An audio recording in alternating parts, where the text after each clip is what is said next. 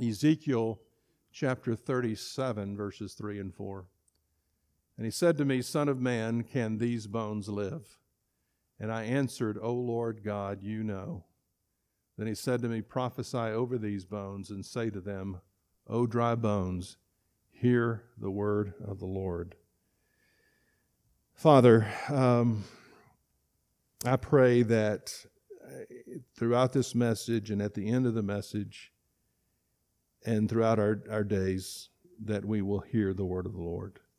And by that, by that hearing of the word of the Lord, that you might impart your life to us. Whatever that looks like, whatever that means, that the word of the Lord will impart life. Your word is life giving. The word of the Lord, the word of God is alive and powerful. And, the, and Jesus, you said, My words uh, impart life. Uh, and so, Father, we pray for that today and pray that the, the words, just as, as the word in Ezekiel's day imparted life to the dry bones, that, Lord, the word of the Lord will impart life to us today. And I pray this in Jesus' name. Amen. Be seated, please. Someone a, a while back, a long time ago, called me a Renaissance man. I had to look that up. I didn't even know what that meant. And uh, it means According to the dictionary, it's someone with many talents or areas of knowledge. And I'm not so sure about that. I, yeah, I looked at that and I thought, eh, you know, I have, I have a lot of interests, but, you know, I'm not sure about the talents and all that. The, the problem is, is that, that I have a lot of interests over the years, but the problem is the fascination for one particular thing will, will die out over time. For instance, let me give you a few examples. A long time ago, my brother got me interested in, in amateur radio. He gave me my granddad's uh, ham radio set. And so I jumped in along with him and I took the initial tests and I took more tests and I took more tests. And when you get higher and higher, you have to learn Morse code. And so I was able to do the final test, the highest test, uh, at, you know, do Morse code at 20 words per minute and pass that and got the highest I could get into amateur radio and haven't used it since then. And if I had heard, if I heard five words per minute uh, Morse code, I could not translate it. So, I, you know, I, once I achieved that, the, as high as you could go. I mean, I can give tests now. That's how I got. But I thought, okay, I'm done with that. Let's move on to something else. And so that I did that for a while, and then I a number of years ago, somebody in our church got several of us interested in playing disc golf.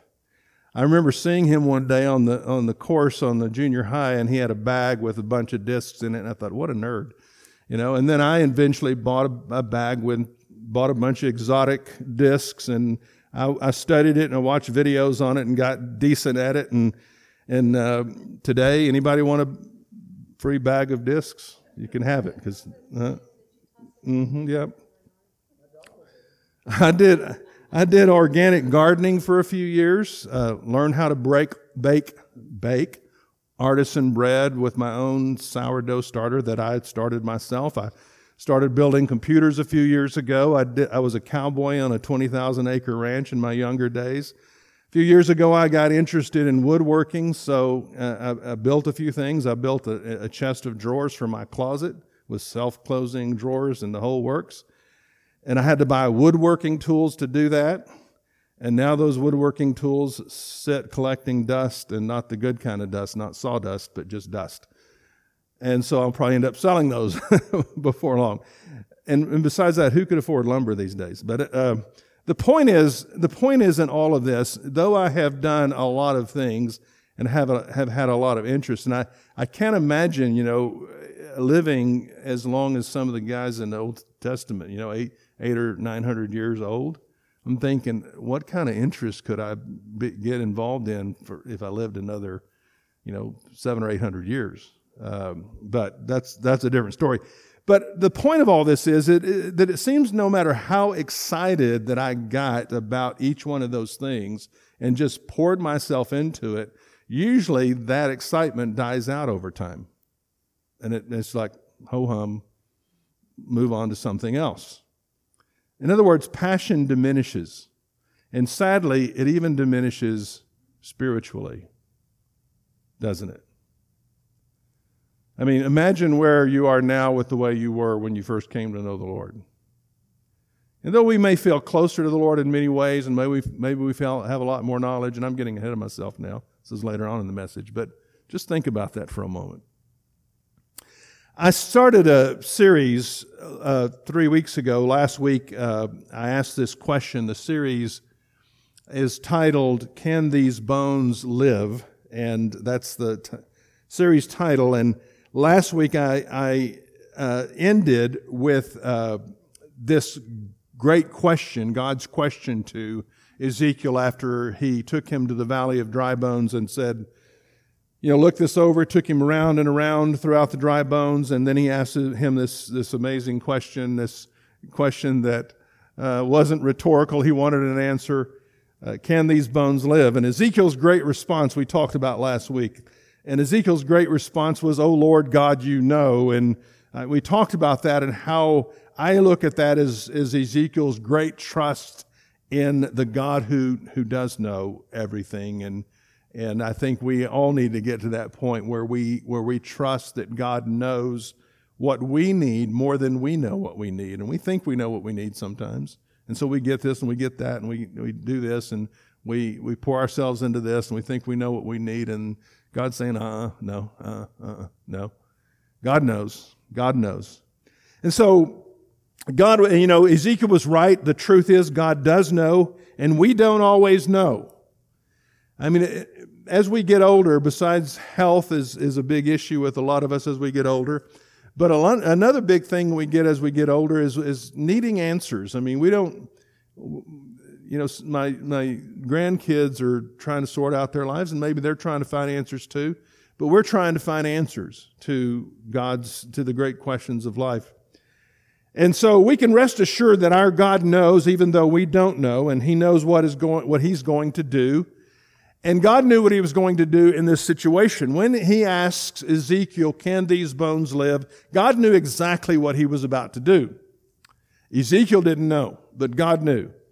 But, it, but at the same time, even though God knew what he was going to do, he needed a man. He needed, he was waiting on the Son of Man. And I love that, that God calls Ezekiel the Son of Man because we're all sons and daughters of man. We're, in other words, it's, it's who we are sons and daughters of man. We're, we're, the, we're the son of man. We're the daughters of man.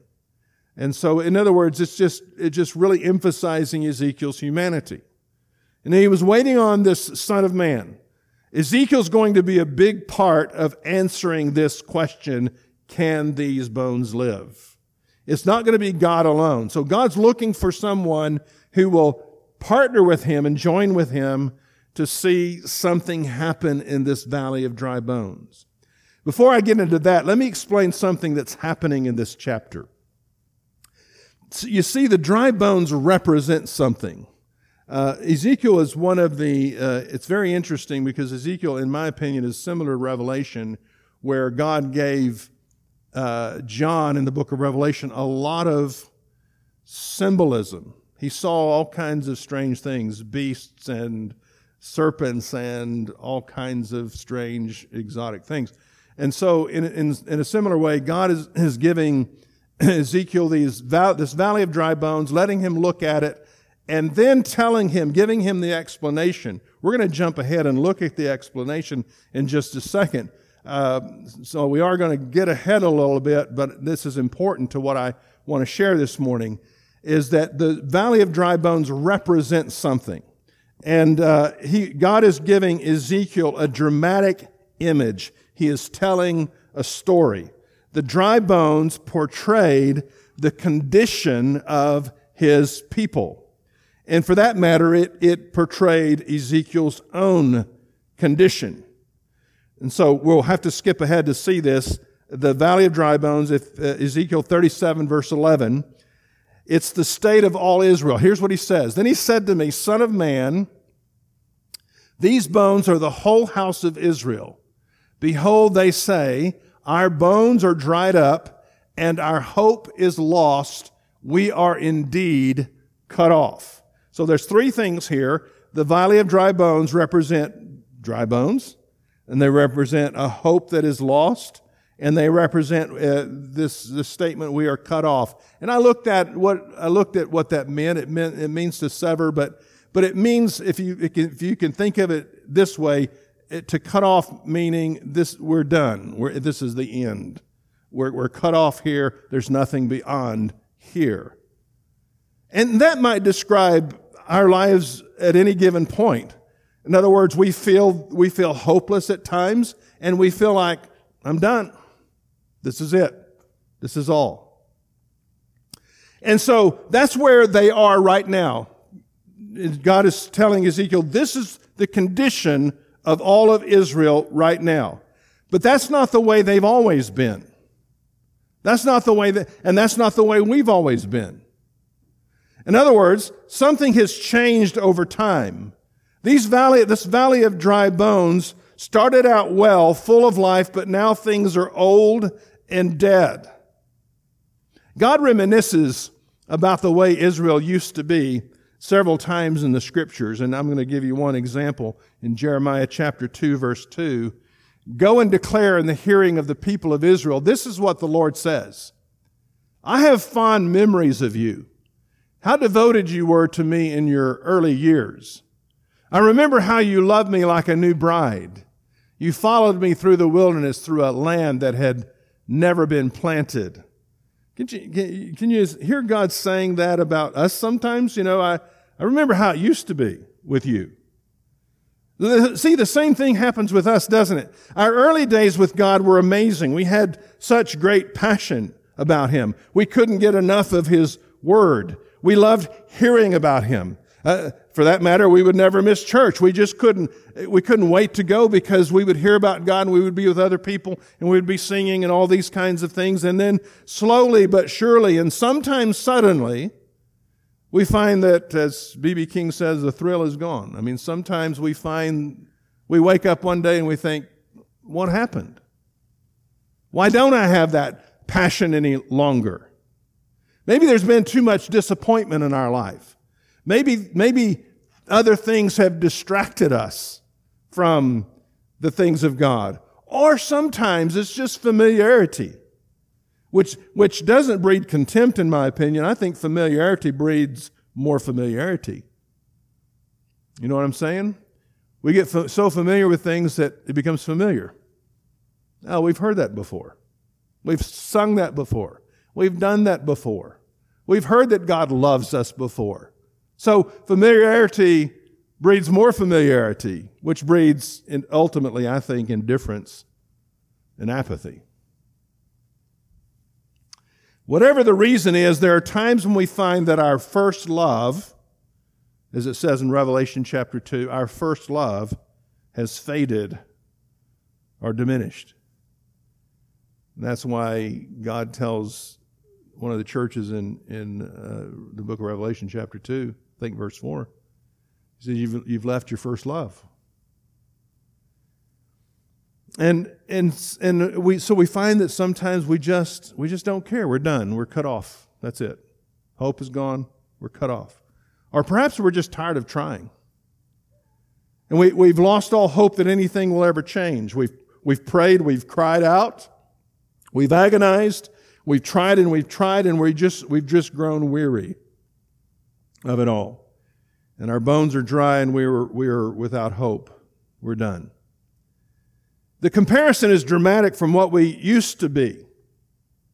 In the beginning, we're full of faith and hope and first love, excited about everything that had to do with God, His Word, and His and, and church. But now we ask ourselves again: Can these bones live?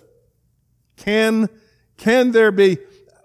I was thinking about this yesterday, and, and even though the title of the message is Can These Bones Live, I, I, I changed it slightly and I, I said, It's not just can these bones live, but can these bones live again?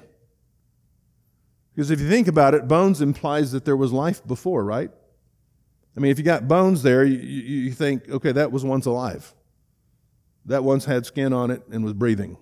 That was once alive. And so maybe the, the implication is can these bones live again? Let me tell you a story. It's a story I've been anxious to tell you for several days now. I, I wanted to tell it last Sunday, but I wasn't ready for the, that um, in, in, in the scheme of the series. I, I knew I had to wait at least another Sunday to tell you. And I told you before we even started the message this morning that this series of messages was, was born, and I actually told you this uh, two Sundays ago, the first Sunday I started this uh, series. This, this series of messages was born out of a couple of prophetic messages that were spoken over Lori and me while we were in Colorado. Um, a lot of uh, several young people prayed and, and prophesied over us, and we're, we were thinking about this yesterday. We know it. I, I know, and I know his name, Caleb. If he happens to listen to this later on, he can hear his name. Caleb was one of them who who mentioned the Valley of Dry Bones and, and speaking over Lori and me, not in a negative way, in a very positive way, but I went home thinking, okay. It's like I said the first Sunday when somebody says, well, you've lost a lot of weight. You really look good. That's, that's implying, okay, you, you used to be fat and ugly. So I, I understand when somebody says, you know, the valley of dry bones means God's going to breathe life into you and blah, blah, blah. That means right now, hey, you're dry bones. And I get that. I understand that. And I accepted that. I accept, you know, Lori and I talked about it. Are we dry bones? Are there dry bones in our life? And we admitted, you know, there are areas in our life that are dry bones. Can we say that about this church? Perhaps. So I'm just saying that those words spoke very strongly to us. We were trying to remember there was at least one other person that said that, but we couldn't remember who it was. But that's, that's how this series started. And this is my third message in this series. I preached the first one two Sundays ago. And again, the title is Can These Bones Live? And when I started this series, I wasn't even sure what I was going to say. Because as I, as I have said so often and I said it earlier, is that these messages are me grappling with the scripture to try to get answers for my own life. If somebody, if somebody looks at me and says, You're dry bones, there's dry bones in your life, and I agree with that and I admit that and think, Yeah, you're probably right, then I need to find out how to undry my bones, right? I need to, I need to find out how to, how to, where to go from here, if that's true. And so the series came as a result of me looking at Ezekiel 37. So when I started the series, I have no, I had no clue what I was going to say about it. I just thought, okay, you're going to, you're going to go with me in my journey. The, the church is going to go with me in my journey as I, as I sort this out. And uh, just see, me seeking God for answers for myself. And, uh, and so I was asking myself these same question, the, the same question. I was asking myself, Michael, can your dry bones live? Can these bones live? Well, three days after I introduced this message, two weeks ago, so it would have been on a Wednesday. So three weeks, uh, three, three days after I introduced this message, I had a very extraordinary day. I had a, had a, I had three unexpected encounters that day throughout the day that seemed to build upon each other. It's like God put me with somebody and I thought, okay, that's, that's really unusual. And then all of a sudden I was put with somebody else and okay, that fits with that. And it built upon what happened with the first encounter. And then the third one was just blew, it just blew my mind. So the, it, it just culminated in the, in the final encounter. The first, the first encounter that morning was, was with a longtime mentor of mine. The second one uh, encounter was with, with a, a, restored relationship that I had uh, recently restored a few weeks ago. And the third was an old friend that Lori and I had lost touch with. And Lori was with me for the third one. And I told her after the third one, I said, as we were driving home, I said, I said, we need to pay very careful attention to what God is trying to tell us here. Something's happening. God is trying to say something to us. It reminded me of what the Bible tells us about Mary. We'll put it up on the screen here, Luke chapter 2, verse 19. But Mary treasured up all these things, uh, these words, pondering in her heart what they might mean. And I, I thought about that. I thought we, we need to treasure these things in our heart and really think about what God is, is saying to us. So she paid, Mary paid very close attention to an encounter that they had actually. So here's the story I told you I was going to tell you. I had met the second man uh, for lunch in a local restaurant. Uh, then uh, I left that I left that restaurant uh, and was back in that restaurant within two hours. Now, I, that that was quite unusual. I, I, left the restaurant within two hours. I was back with Lori this time. You know, we've been known to go to the same restaurant two days in a row, but never two hours apart. And and don't judge me, please don't judge me. The first encounter started at the second encounter with the man in the restaurant started at 11:30. We were there till 1 when I we were so engaged in conversation, I just moved my food around with my fork and I barely ate anything. So I didn't eat anything. I met with Lori. We we we went to Twisted Sister to talk about the two encounters I'd had that morning, and then I uh, I realized my alarm went off to tell me that I had a haircut appointment at 2:30. The alarm went off at 2:30, telling me I had an appointment at 2:30. So I jumped up and I rushed down Main Street and went to my haircut. And then after that, we went back to the restaurant because I was hungry. I hadn't eaten. I've just barely picked at my food. So we went back, Lori went with me. And so two hours, two hours after I left there, I was back in there. That, that in itself was unusual because we could have chosen any other restaurant in town. I've already been there. I've already tasted a few bites of the food. Let's go somewhere different. But no, we went back to the same restaurant. So that in itself was unusual. And while we were sitting there, Lori pointed out a man sitting at a table near to us, and it was a very old and dear to our heart friend we had not seen in a good while because he doesn't live here any longer.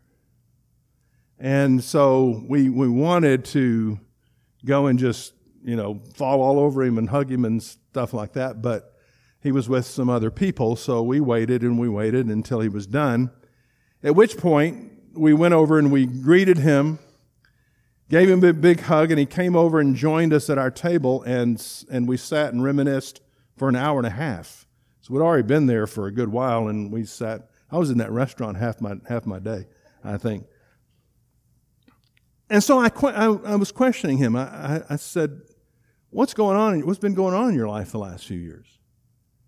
And uh, and he told us his story. So I'm telling you my story, but now I'm going to tell you his story. He had lost his wife a number of years earlier, and we had shared in his loss at her funeral. And after that, he pretty much kept to himself and he didn't get out much. And he did that for about four years. Until one night he had a dream. And it was like a message sent from God. It's time to go on with life. Okay? It's time to go on with life. So he started venturing out a little bit. And he, he started taking trips with friends. They'd been, in, been being invited by friends. They'd kept saying no. And so finally he decided he'd go out with some friends and take some trips. And they actually visited a number of places around the world with his companions. Until one visit in a, in a town, small town, in a European city, one of them called to his heart. Came back home, and uh, before long, he went to his adult daughter and he said, and by the way, the man is 82 years old at, when he goes to his daughter. He's older than that now. He goes to his daughter. He's 82 years old at this point, and he informs his daughter. He said, I've decided I'm moving east. And she said, Dad, you don't know anybody on the East Coast. And he said, Farther east. And she said, That's the Atlantic Ocean. And she said, and he said, farther east. And she said, You're going, you're going back to that town, aren't you? And he said, Yes, I am. So, talk about not knowing anybody on the East Coast. He, he didn't know a soul in this Europe, in this, in this European town, well, a town in, in Italy, didn't know the language, Didn't know a single person. He packs two bags, two suitcases, all he could cram into two suitcases, and bought a one way ticket to this country at 82 years old. And when he arrived, he, he, he didn't speak the language, so he had to find somebody that spoke English to ask how to get to this town. And they said, Well, you take this train to Rome, and when you get to Rome, you take another train to this, to this town. So he, he finds his way and he, he misses some things and gets there late. And the lady who he's going to do a B&B for a while, and the lady meets him there because she figures he, he must be lost.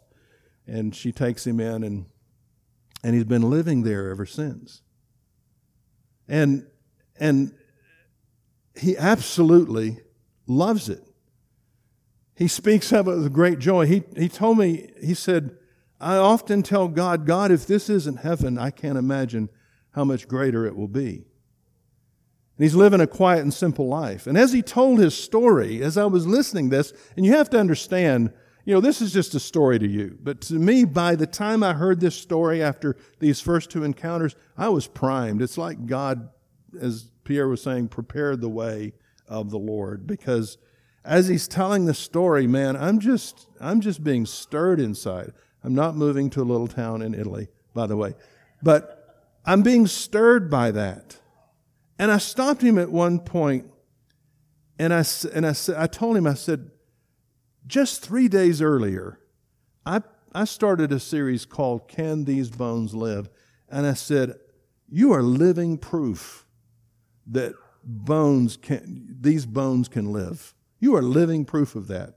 You were, you had, when your wife died, you died with her, in a sense. Your soul died. You spent four years doing nothing. And now you feel like you're in heaven. You, you feel like your life has been restored. And, and, and I, I told him, I said, You're also like Abraham. Because the Bible says, by faith, Abraham went out not knowing where he was going. And I said, That's, that's you. You, you, you, what, how brave you are at 82 years old to pack two bags and go to a place you don't know the language, don't know a soul, and you've been living there ever since. And you even, he's even gotten involved in the community and he goes and does uh, volunteer work in some of the basilicas around there and stuff like that. And I think, my, my goodness, he's. Now let me get back to Ezekiel. Ezekiel represents Israel. Ezekiel himself represents Israel. The message was to all of Israel. Remember, God said to Ezekiel, Let me tell you what the valley of dry bones are. This is the whole house of Israel. This is all of Israel. And this is what they're saying Our bones are dry, our hope is lost, and we are cut off. But Ezekiel is Israel too. he's part of Israel. So it's, it's, a, it's both, a, both a personal word to Israel, but it's also a corporate word to all of Israel. So in a, in a similar way, this is a personal word to Michael Derringer, but it's a collective word to all of you. And that's why I'm preaching this. It's not preaching this just to me. So Ezekiel is, he represents Israel.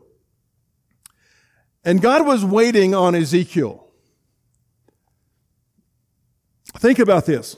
God could have taken Ezekiel around through the valley of dry bones, said, Look at this. Look at this valley of dry bones. And then God could have said, now watch this. Poof! And they're all back to life. God could have done that, right? He has the power to do that. God could have said, watch what I'm about to do. And suddenly they come to life. But he didn't do that, did he? He said, Ezekiel, can these bones live? Well, God, oh Lord God, you know. He said, okay, so I want you to get involved. This is what I want you to do. I want you to prophesy to these bones. God could have done it without Ezekiel, but he, he wants to use Ezekiel. He wants Ezekiel to be involved in the answer. And you, are, you and I are involved in the answer. We cannot sit back passively and just expect God to go, poof, you're alive again. We have to be involved in the answer. Can these bones live? Oh Lord God, you know. And God says, Yes, I do know. And you're going to be part of that. And you're going to be involved in that. So he could have said, instantly raised a living, breathing army, but instead he wants uh, Ezekiel to be involved. And Ezekiel must respond to the word of the Lord that he had heard. Now, listen to me carefully, because the rest of what I'm going to say is important to, to this whole thing. Ezekiel has to respond to the word that he had heard. God told Ezekiel to prophesy. Ezekiel must respond to that. They're not going to come alive unless Ezekiel does that, unless Ezekiel obeys the word of the Lord. Now, I had assumed when I first started this, remember I said when I started this series, I had no idea what I was going to say. I had no idea where God was going to take me through this. I had no idea what the revelation was that God was going to give me. And I had assumed all along that when we get to the prophesy part, that the answer is going to simply be, okay, everybody just has to prophesy to themselves and, and then you'll come alive again. I don't think that, it's not that, it's not as simple. That would be the simple and obvious answer. And that's, that's not it today. That's not what God was saying to me. So it'd be easy for me this morning to simply say, everyone's answer, just prophesy and just speak to your dry bones and everything will change. But I think that's too easy and too generic and too obvious. And, and not that you shouldn't do that or can't do that or ought not to at least try that. Okay? But here's what I, here's what I feel like God was saying to me. Ezekiel had to respond to whatever God was telling him to do. And you have to respond to whatever God is telling you to do. It may be to prophesy. It may be to go do this. It may be to go do that. You have to respond to whatever God is saying to you to do. For whether it's prophesying to dry bones or, or packing your bags and leaving your country.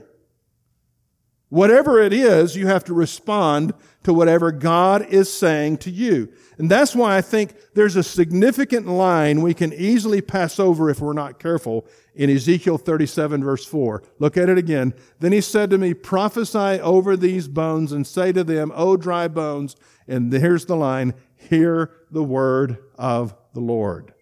Ezekiel heard the word of the Lord and responded to that. And now Ezekiel is telling the bones, bones, hear the word of the Lord, whatever that word is. And I'm telling you, bones, whatever, whatever those bones are, hear the word of the Lord. Ezekiel had already heard and he responded, and now it's time for all Israel to hear the word of the Lord. I find it very interesting when I, when I was writing my notes yesterday and I wrote that line about you've left your first love. Uh, I went and looked at that passage because, because I, God kind of connected a dot with me for me. Uh, I went and looked at that passage. That that word was written to a specific church in the book of Revelation, and at the end of his message to that church, this is what he said. We'll put it up here. He who has an ear, let him hear what the Spirit says to the churches. So, in, in that, in a very similar fashion, God is telling this church, Listen, you've left your first love. What do you do about it? Hear what the Spirit is saying.